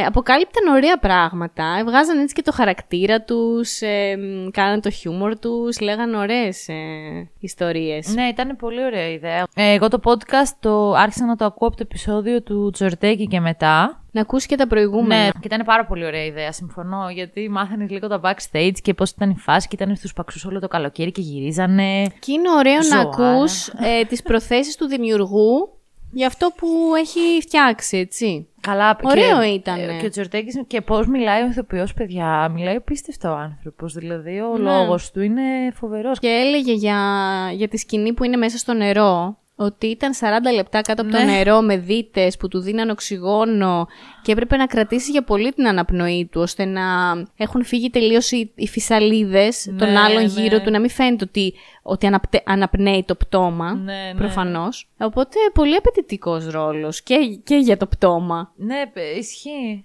Και τελικά το πτώμα επί- επέπλευσε. Ε, καλά, ναι. Εν τω μεταξύ το περιμένατε ότι θα, θα είναι αυτός ο δολοφόνος, ο Αντώνης Δεν το- δηλαδή; Δεν το Όχι. είχα σκεφτεί ομολογώ καθόλου και απορώ πώ το σκέφτηκαμε. Γιατί δεν ήταν και άπειροι νοματέοι. Εγώ το σκέφτηκα, αφού στο είχα πει. Εγώ δεν το σκέφτηκα. Ε, λέω. εγώ, παιδιά, το σκέφτηκα γιατί ήταν ο μόνος λόγος για να εμπλακεί ο Φάνης στον, Σωστή ε, η σκέψη σου. στον φόνο. Γιατί Ε, έλεγα γιατί να εμπλακεί ο Φάνης αν ο γιος του Εγώ δεν είναι ένοχος; Γι' αυτόν τον λόγο θεωρούσα ότι το έκανε ο Φάνης. Καλά, γιατί να τον σκοτώσει ο Φάνης. Δεν ξέρω. Σκεφτόμουν ότι Για κάποιο πολλούς μπέρδεμα λόγους. ίσως έγινε με τα ναρκωτικά. Μετά σκεφτόμουν ότι ίσως ο Φάνης εκεί εξηλαιώνεται και α, ότι ας πούμε τυχαίνει κάποια σκηνή έντονη με τον Χαράλαμπο ενάντια στα παιδιά και ότι ο Φάνης μπαίνει μπροστά να τα σώσει. Εγώ το είχα πάει λίγο εκεί. Δεν είχα βάλει τον Αντώνη. Πολύ πετυχημένα μπήκε ο Αντώνης. Την Καβογιάννη είχα σκεφτεί πολλές φορές. Εντάξει, Καβογιάννη θα ήταν το αναμενόμενο. Ναι, ρε παιδί που μου, θα ήταν όμως το Ή αναμενόμενο. αυτή ο γιος της. Ναι. Αλλά μ' άρεσε που έγινε έτσι. Ναι, ναι, και εμένα πολύ. Και ήταν και αυτό άμυνα ουσιαστικά. Δηλαδή ήταν πολύ, σωστ... πολύ Ναι, ρεαλιστικό. ρε γαμότο, εκεί τώρα δεν ξέρω ρε παιδιά, γιατί δεν παίρνουν την Κι αστυνομία εγώ αυτό ποτέ στις έλεγα. σειρές Ναι. να τελειώνουμε. Δηλαδή, εντάξει. Ε, ίσως ε, μ, λόγω έλλειψης αποδεικτικών. Δεν ξέρω, δηλαδή λίγο που το συζητούσαμε, γιατί και εγώ αυτό είπα μόλις τότε. Με λέει στο Δημήτρη, καλά, γιατί δεν πήραν την αστυνομία, αφού ήταν αυτό άμυνα. Ρε, υπάρχουν τόσοι μάρτυρες που μπορούσαν να καταθέσουν ότι αυτός κακοποιούσε τη γυναίκα και το γιο του. Πάρα πολύ μάρτυρες. Κανείς δεν θα μπορούσε να μην πιστέψει σε ένα φυσιολογικό δικαστήριο αυτό το πράγμα. Νομίζω έγινε λίγο όλο βιβιασμένα από φόβο και από αντίδραση. Γιατί μ, ε, λέει ο Παπακαλιάδης στο μικρό φώναξε τον πατέρα σου, γιατί και αυτός δεν ήξερε εκείνη την ώρα τι να κάνει. Ο Μουρατίδης επειδή φοβήθηκε μη βγούνε στη φόρα. Όλα, ξέρεις, γιατί άμα αρχίζαν οι μπάτσοι να σκαλίζουν, δεν ξέρεις τι μπορεί να βγάζανε. Κυρίως αυτό είναι το θέμα. Οπότε ότι αυτός αυτό θα σου είχανε- λέει- Θα είχαν και τη δημαρχία. Ναι, αυτός είχε να ρισκάρει πάρα πολλά, παιδιά. Ε, και όχι μόνο τη δημαρχία, αν τον βρίσκαν, όλη η οικογένεια θα πήγαινε. Ισχύει, ναι, θα, θα Λοιπόν, άλλαζε η ζωή του όλη. Και σου λέει εντάξει, ένα άχρηστο ρεμάλι ήταν, δεν υπάρχει λόγος. Που εδώ που τα Ποιος λέμε, θα τον εντάξει. ψάξει, ποιος θα τον αναζητήσει. Η Ε, γυναίκα του σίγουρα όχι. βούτα τον. Απλά ρε πούστη μου, τι, λύθηκε το σκηνή, το φάγαν τα ψά. Αυτό είναι ρεαλιστικό, ας Τα πούμε. Με σκατά άγκυρα τον επιπλέον. ρίξανε. ρε.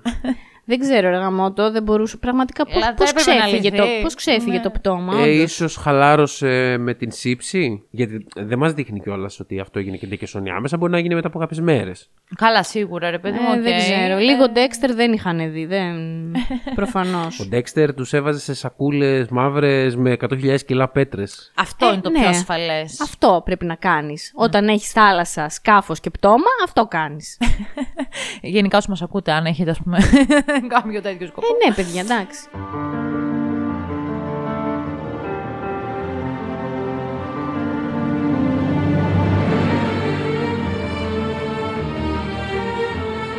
Για Φάνη δεν είπαμε και για Μαρίσα, για την Σοφία, τη γυναίκα του. Ωραίος χαρακτήρας η Μαρίσα. Εξελίχθηκε πολύ. Πολύ μες στη σειρά. Στο τελευταίο επεισόδιο τη λάτρεψα. Ναι. Θεωρώ ότι αυτή έλαμψε Μπράβο. πολύ από όλους. Εκεί που του βάλε τις φωνές που τον είπε ξεφτυλισμένο και τι άλλο του Ναι, είπε. αλλά Α, να και σου πω υποκριτή. κάτι. Εκεί ήταν πολύ ωραίος ο μονόλογο Ναι. της που, που του όρμησε και του επιτέθηκε και του είπε κάποια πράγματα. Τα έβαλε λίγο στη θέση της τα πράγματα. Πήγε και στην Καβογιάννη και της λέει: Ντρέπομαι, της είπε την αλήθεια. Αλλά θα σε βοηθήσω πάρα αυτό. Δηλαδή προσπάθησε να εξηλαιωθεί όσο μπορούσε. Ναι, ρε παιδιά, όντως. Ήταν πολύ καλό αυτό που έκανε. Ναι, όχι, δηλαδή ήταν που, ωραίο. που ήταν θέλησε ωραίο. να τη βοηθήσει Ναι. και μ, που αναγνώριζε ότι ο γιος της αγαπάει πάρα πολύ το γιο της Μαρίας. Δηλαδή ήταν, ήταν ωραία σκηνή και αυτή και επίσης με συγκίνησε κάπως, όντως. Ναι, ρε φίλε, και της λέει: Μα πώς το κάνεις και δεν τρέπεσαι. ε;» Και λέει: Καβογιάννη, το αγαπάω αληθινά. Αυτό είναι τόσο απλό. Εντάξει, εγώ δεν Δηλαδή- κατάλαβα ποτέ η Σοφία να ντρέπεται για το γιο της. Τον υπερασπίστηκε αρκετά. Κοίταξε, στην αρχή Εντάξει, και αυτή προφανώς ένιωθε υπήρχε ένα άβολα. κλείδωμα. Ναι. Εντάξει, ρε παιδιά, δεν φτάνουν Δηλαδή- πάντα οι άνθρωποι, φτάνουν και οι κοινωνίες. Αυτό, δηλαδή και αυτή κάποια μικροαστικά κατάλοιπα η γυναίκα μεγαλωμένη στους Παξούς τα είχε. Οκ. Εντάξει, ναι. Αλλά εννοείται ότι για την αγάπη της για τα παιδιά της προσπάθησε να τα καταπολεμήσει. Δηλαδή, οκ, μπράβο της, μια χαρά το χειρίστηκε. Δεν Ε, μπορώ και να εγώ πω. έτσι θεωρώ. Ναι. Έτσι θεωρώ ότι ήταν μια καλή μητέρα, παρότι κατηγορήθηκε πάρα πολύ, ας πούμε, από Κλέλια. Ναι, πάρα ναι. πολύ. Καλά, οι κόρες με τις μανάδες στην εφηβεία είναι Ε, λίγο. γενικά ήταν ωραία η σχέση των γυναικών σε αυτήν την οικογένεια. Ναι, ναι. Και μαζί με την ε, Χάρης. Ξέρετε ποια έχετε ξεχάσει, ε; Όχ. Και είναι πολύ λογικό γιατί για ξέχασμα είναι. Ποια έχουμε Η ξεχάσει; πρώην του Παπακαλιάτη. Α, καλά, άσε μη μου μιλάς για αυτήν. Την Αλεξάνδρα. Δεν μπορώ. λοιπόν, Δεν θέλω να το συζητήσω. αυτό το επεισόδιο, το έκτο, με το παρελθόν του, είναι για συζήτηση αυτό το επεισόδιο. Είναι για συζήτηση γιατί ο Παπακαλιάτης καταρχάς εκεί πέρα έδωσε πόνο στο σκηνοθετικό κομμάτι. Είναι και εγώ το άφησα- Έκανε υπερπροσπάθεια. Δεν ξέρω αν πέτυχε 100% αλλά έκανε Ε, υπερπροσπάθεια. ωραία ήταν η Εμένα μου σκηνοθεσία. άρεσε. Μου άρεσε πολύ το μουσικές καρέκλες σαν τίτλος του επεισοδίου. Ναι. Ήταν ωραίο. Μου άρεσε ο χαρακτήρας της Αλεξάνδρας. Καλά, η ηθοποιός. Απίστευτη. Ναι. Μου άρεσε πάρα πολύ. Πολύ καλή. Ποια είναι το μεταξύ, εγώ δεν την ήξερα. Ε, δεν την ήξερα ούτε εγώ. Η Στεφανία Γουλιώτη. Η οποία είναι εξαιρετική πραγματικά. Δηλαδή, παιδιά, η σκηνή που είναι μέσα στο αμάξι. Που μόλις που ετοιμάζεται να πάει να κάνει έκτρωση αναγκαστικά γιατί το παιδί της έχει πρόβλημα. Η εγκυμοσύνη δεν μπορεί να συνεχιστεί. Και αυτή μιλάει στα γαλλικά για τις επιχειρήσεις της. Ναι, ναι. Ε, εντάξει, και ουριάζει μετά γιατί δεν αντέχει. Και αυτή τι καταπίεση, ρε φίλε. Τι, τι πράγμα πρέπει να έχει βιώσει του να γίνει πετυχημένα; Φαινόταν Δηλαδή, να είναι καμιά- όλα επιλογές της. Δεν φαίνονταν να καταπιέζεται. Απλά ήταν μια κάπως Αλλά εν τοξική τέλει- γυναίκα. Εν τέλει δεν ήταν και επιλογές της, γιατί φάνηκε ότι τελικά της βγήκε ένα ξέσπασμα του τύπου. Ξέρεις τι, ε, θέλω να κάνω ένα παιδί και ήρθα στους παξούς να ηρεμήσω και να μην ακούω για δουλειά και να σε πάρω πίσω και να κάνουμε μια οικογένεια. Καλά, τώρα εντάξει, αυτά εγώ τα ακούω βερεσέ. Πάλι το ίδιο θα άρχιζε, Ε, ναι. Ναι, μωρέ, εντάξει. Το λάθος, θεωρώ, του Χριστόφορου στο σενάριο είναι ότι την έβαλε σε ένα επεισόδιο. Συνεχίστηκε μετά η παρουσία της, αλλά συνεχίστηκε με απουσία αυτή η παρουσία. Δηλαδή, σαν να μην υπήρχε ήταν. Πήγε απλά για να ταράξει την κατάσταση και να του Ε, φέρει μωρέ. ένα πρόβλημα. Εγώ ότι... νομίζω ήθελε λίγο δράμα στη σχέση με την Κλέλια, γιατί σου λέει εντάξει, αφού σε θέλω με θέλεις, γιατί να μην είμαστε μαζί. Αλλά τσουπ, να την και η πρώην γυναίκα. Κοίτα, η αλήθεια είναι αυτή που λες. Δηλαδή, αν βγάλουμε από το σενάριο τελείως την ύπαρξή της από το εκείνο το επεισόδιο και μετά. Έτσι. Δηλαδή, όλα ό,τι έγινε να γινόταν χωρίς αυτήν. Δεν θα έχει αλλάξει απολύτως τίποτα. Ναι, α, μετά την ξέχασε λίγο τέλος πάντων την, Ναι, ε, την και εμείς την Αλεξάνδρα. ξεχάσαμε. Τη βλέπαμε στο σπίτι και λέγαμε, Οπ, είναι και αυτή και την είχαμε ξεχάσει. Δηλαδή, κάλλιστα θα μπορούσε και στο τελευταίο ακόμα επεισόδιο να είναι πολύ ρεαλιστικό το ότι φεύγει και χωρίς την Αλεξάνδρα. Γιατί ήταν μέτοχος σε Ναι, φόνο. δεν έχει καμία σημασία. Βέβαια, είναι λογικό να φύγει. ε, στο τελευταίο επεισόδιο είχε πλάκα η παρουσία της γιατί πετούσε καμιά αστιατάκα έτσι που και που και έσπαγε λίγο τη μαυρίλα. είχε Ναι, με, πλάκα. το, με το πτώμα στη μέση του σαλονιού που άνοιγε ροζέ ή λευκό Άνοιγε ποτά. κρασί. Ή να σε κεράσουμε κάτι φάνη. Η Και... πρώτη φορά στο σπίτι μας, κάτι τέτοιο του λέει, ξέρω εγώ. Ναι. Συνολικά ήταν σαν τρίγωνο ερωτικό, δεν, δεν είχε κανένα νόημα. Είχαν πια χωρίσει. Ναι, δηλαδή όλοι το βλέπαμε ότι ρε κοπέλα μου, αφού έχετε χωρίσει, ο άλλος δεν σε θέλει καθόλου. Δηλαδή, μ, τι θες; Και όλοι αναρωτιόμασταν αυτοί γιατί κάθεται ακόμα στου παξού. Πήγε του τόπου και πάνε στην Αθήνα, φύγε, πάνε για ένα. Τι μα νοιάζει, ας πούμε. Και Καλέ, κάθεσαι της και μας άρεσε έχεις το βαστακωθεί. σπίτι, παιδί μου. Έκανε εκεί τις βόλτες με τους Γάλλους. Πέρναγε ωραία. Μια χαρά ήταν για αυτή καλοκαίρι. Η οποία Γαλλίδα ήταν από τα Γιά. Αυτό πάλι, οκ. Αυτό ήταν ωραίο, ήταν αστείο, ναι. Δηλαδή- Ήταν η Ζαχαρούλα από τα Γιάννενα τελικά, ναι. Κοντοχωριανή της Μαρίας Καβογιάννη. να πούμε και για το γιατρό. Ναι. Τον αφήσαμε στην άκρη. Να πούμε, να πούμε. Ο Μιχάλης λοιπόν με την ε, Σοφία είχαν πια χωρίσει, είχαν κάποια σχέση. Χώρισαν γιατί η Σοφία δεν έπαιρνε απόφαση να χωρίσει το Φάνη Οπότε τη χώρισε ο Την χώρισε Μιχάλης. γιατί δεν τον, εσ- δεν τον έπαιρνε κιόλας να ε, στεναχωρεί τον οργανισμό του λόγω του αυτοάνωσου. Έπρεπε να είναι ήρεμος. Ναι, είχε διαβήτη. Εντάξει, τώρα το θεωρώ υπερβολή πια ότι για αυτό το λόγο. Ε, νομίζω κάθε άνθρωπος θέλει να είναι σε μια υγιή σχέση και όχι σε μια σχέση με μια παντρεμένη που παίρνει αντι, αντικαταθλιπτικά γιατί η ζωή της δεν την ικανοποιεί. Ναι, οπότε, ε, ισχύει. άσχετα από το αυτοάνωσο, καλά έκανε Καλά ο άνθρωπος. έκανε. Βέβαια, την είχε στη ζωή του και πάλι. Ναι. Εντάξει, στο το επεισόδιο του κατηγορήθηκε ότι- αυτό που έλεγε ο Γιώργος, ότι δεν τον ανέπτυξε σχεδόν καθόλου ο Χριστόφορος σαν χαρακτήρα. Τον άφησε στο μυστήριο, δεν ξέρουμε τίποτα γι' αυτόν, από πού προέρχεται, γιατί έχει μείνει εκεί. Εγώ να πω... Υπονοούνται κάποια πράγματα. Εντάξει. Ότι πήγε για το αγροτικό του και έμεινε για τη, λόγω της Σοφίας. Ε, ναι, αυτό δεν- το είπε ξεκάθαρα, ότι πήγε για το αγροτικό. Αλλά είναι πολύ λίγα αυτά που ξέρουμε. Είναι λίγα, είναι λίγα. Και αυτά που ίσως έχουν σημασία, δεν ξέρω. Ναι. Εντάξει, είναι ένας παρατηρητής αυτός ο χαρακτήρας περισσότερο, αυτό το ρόλο έχει. Το ζήτημα με το θάνατο του σκυλιού δεν με άγγιξε καθόλου γιατί ήταν εξαιρετικά αναμενόμενο και ήταν ε, ουσιαστικά, δεν ξέρω, σαν επανάληψη αυτού που έγινε με τη Χάρης. Δηλαδή όπως εκεί στο τέλος πέθανε ο σύντροφος που αγαπούσε, έτσι και στο επεισόδιο του Αντίνου πέθανε ο σκύλος του που το περιμέναμε. Επομένως δεν με άγγιξε ρε παιδιά. Ήταν υπερβολικά αναμενόμενο. Ήταν ένα σκεπτικό που το είχαμε δει στη σειρά ξανά. Ήθελε και να τον συνδέσει κάπως με τη σκηνή του φόνου. Ήθελε να τον συνδέσει με τη σκηνή του φόνου. Θα μπορούσε να έχει βγάλει το σκύλο του για βόλτα. Ναι, ρε γαμό, το αλήθεια είναι και εγώ ήλπιζα ότι το σκυλάκι θα γίνει καλά. Εντάξει, όχι, φαινόταν δεν θα γίνει. Κοίτα, γενικά σε αυτό, σε αυτό το ζήτημα υπήρχε λίγο ένα τεχνικό πρόβλημα, το οποίο εγώ δεν μπορώ, το παρατήρησα. Επειδή όπως μάθαμε στην πορεία αυτός ο σκύλος ήταν όντως ο σκύλος του Αντίνο, ο Αλμπάνη. Ναι, η Blue. Ναι, η που της Blue. έχει και μεγάλη αδυναμία. Το είπε και στο podcast. Λοιπόν, το πρόβλημα είναι λοιπόν ότι το σκυλί ήταν υγιέστατο εννοείται. Και δυστυχώς αυτό φαινόταν ξεκάθαρα. Δηλαδή, έβλεπες το σκυλί και έλεγες Αυτό το σκυλί δεν είναι άρρωστο. Ναι, μωρέ. Εντάξει, Λοιπόν, μωρέ, ναι. το οποίο δεν σε βοηθούσε στο να νιώσεις τον πόνο του. Καταλάβαινες ότι είναι πολύ ψεύτικο. Αλλιώς, κατά τα άλλα, είναι ένα πάρα πολύ άσχημο γεγονός, το οποίο είναι, που- θα μπορούσε να δημιουργήσει πάρα πολύ έντονα συναισθήματα. Όχι, απλά το περίμενες κιόλας ότι θα γίνει. Εντάξει, ναι, οκ. Όταν το έχεις προοικονομήσει από εδώ και καιρό και λέει ότι είναι άρρωστη, ότι δεν πρόκειται να τη βγάλει. Η Σοφία πηγαίνει. Ωραία αφορμή αυτή όμως για να Αυτό- επιδράσουν με τη Σοφία ξανά. Μπράβο, έχεις δίκιο. Γιατί μου άρεσε που πήγαινε εκεί η Σοφία. Γενικά, ρε παιδιά, τη συμπάθησα πολύ σαν χαρακτήρα. Ναι, ναι, ήταν πολύ ανθρώπινη. Και Και θέλω να είναι μαζί. Και να Και- αφήσει το Φάνη το Και της βλαμμένο. είπε και την αλήθεια. Ότι δηλαδή. Ναι, ο το γιος σου το και το. Ο γιος σου σκότωσε, ναι. Είναι ηθικός, είναι πολύ ηθικός χαρακτήρας. Εδώ ωριακά πήγε να πάρει την αστυνομία και ευτυχώς το έκλεισε, αλλά ήταν σε φάση πρέπει να κάνω το, το σωστό. Μετά Εσείς σκέφτηκε. Τι θα κάνατε, ρε παιδιά, άμα βλέπατε ένα που έ- φόνο; Αυτό που έκανε και εκείνος. Δεν θα λέγατε τίποτα. ε. Όχι, όχι. Και εγώ μάλλον δεν θα Δεν έλεγα. θα έλεγα δεν τίποτα ξέρω.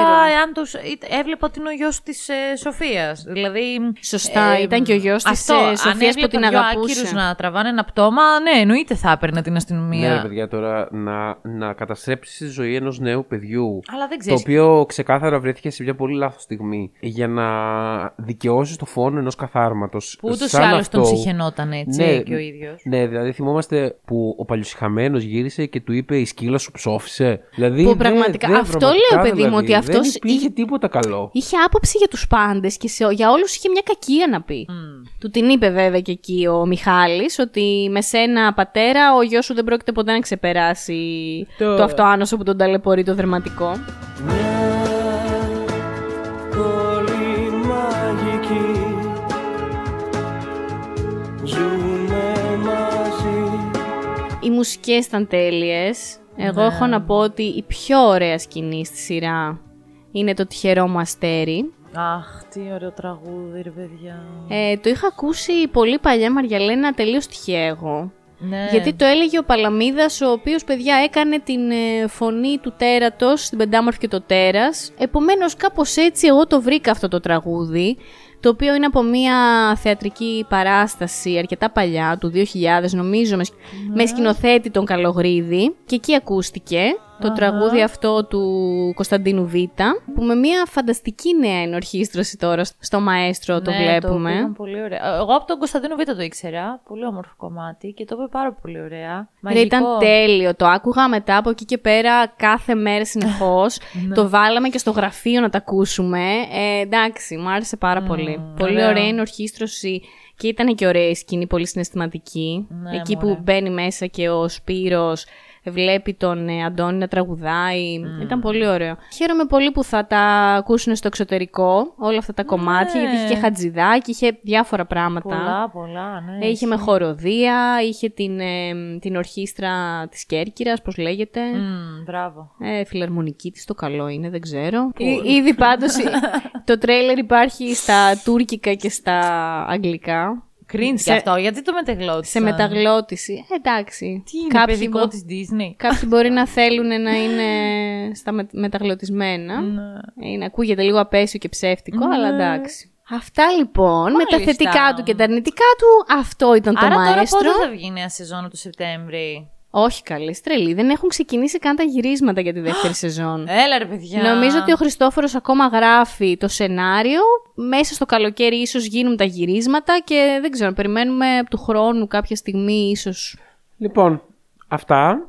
Ελπίζουμε να έχει καλή πορεία στο Netflix. Άντε, Χριστόφορε, γράφε. Ανυπομονώ να δω βαθμολογία στο IMDb. Παιδιά, με αγχώνει λίγο, ομολογώ. Αλήθεια. Καλά με θα αγχώνει τα μη δεν πάει. πάει καλά. Καλά είναι, θα τα θα είναι πάει. λίγο απογοήτευση το πρώτο ελληνικό Ε, μωρέ, να είναι, έχεις κακή είναι αξιολόγηση. το τοπικό μας προϊόν τώρα. Θέλουμε να πάει καλά, θέλουμε να το δούνε και να το αγαπήσουν όπως και να είναι τα πράγματα. Ισχύει. Οκ, εντάξει. Μακάρι να γίνουν και άλλες καλές σειρές και να βγουν στο Netflix. Γιατί το, το Netflix ε, το έχουμε χτίσει κιόλας. Ναι, γιατί γάμο το. Όχι. Το έχουμε αγαπήσει στην Ελλάδα. Εγώ θα ήθελα να έχει βγει και το έτερος εγώ. Ε, βέβαια. Κρίμα που δεν βγήκε. Κρίμα που δεν βγήκε. Εντάξει, τι να πάντων. γίνει. Ο Χριστόφορος το κυνήγησε πολύ. Ναι, ναι, Του μπράβο. άξιζε. Μπράβο, Χριστόφορε. Μπράβο να πούμε. Τα λέμε την επόμενη Παρασκευή λοιπόν. Γεια σας! Γεια Γεια σας, σας, παιδιά. Εσύ είσαι το τυχερό μου αστέρι Όλη η φύση και ο κόσμος το ξέρει. Σαν μας βλέπουν μαζί αγκαλιά. Η μοίρα μου με στείλε στα βήματα σου. Ζω μονάχα για να με κοντά σου. Να αναπνέω, να νιώθω ζωή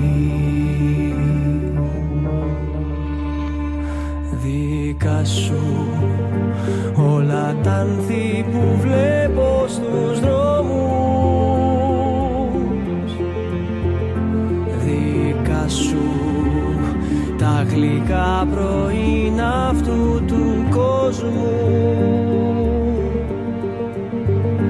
Για σένα είναι η πρώτη βροχή του χειμώνα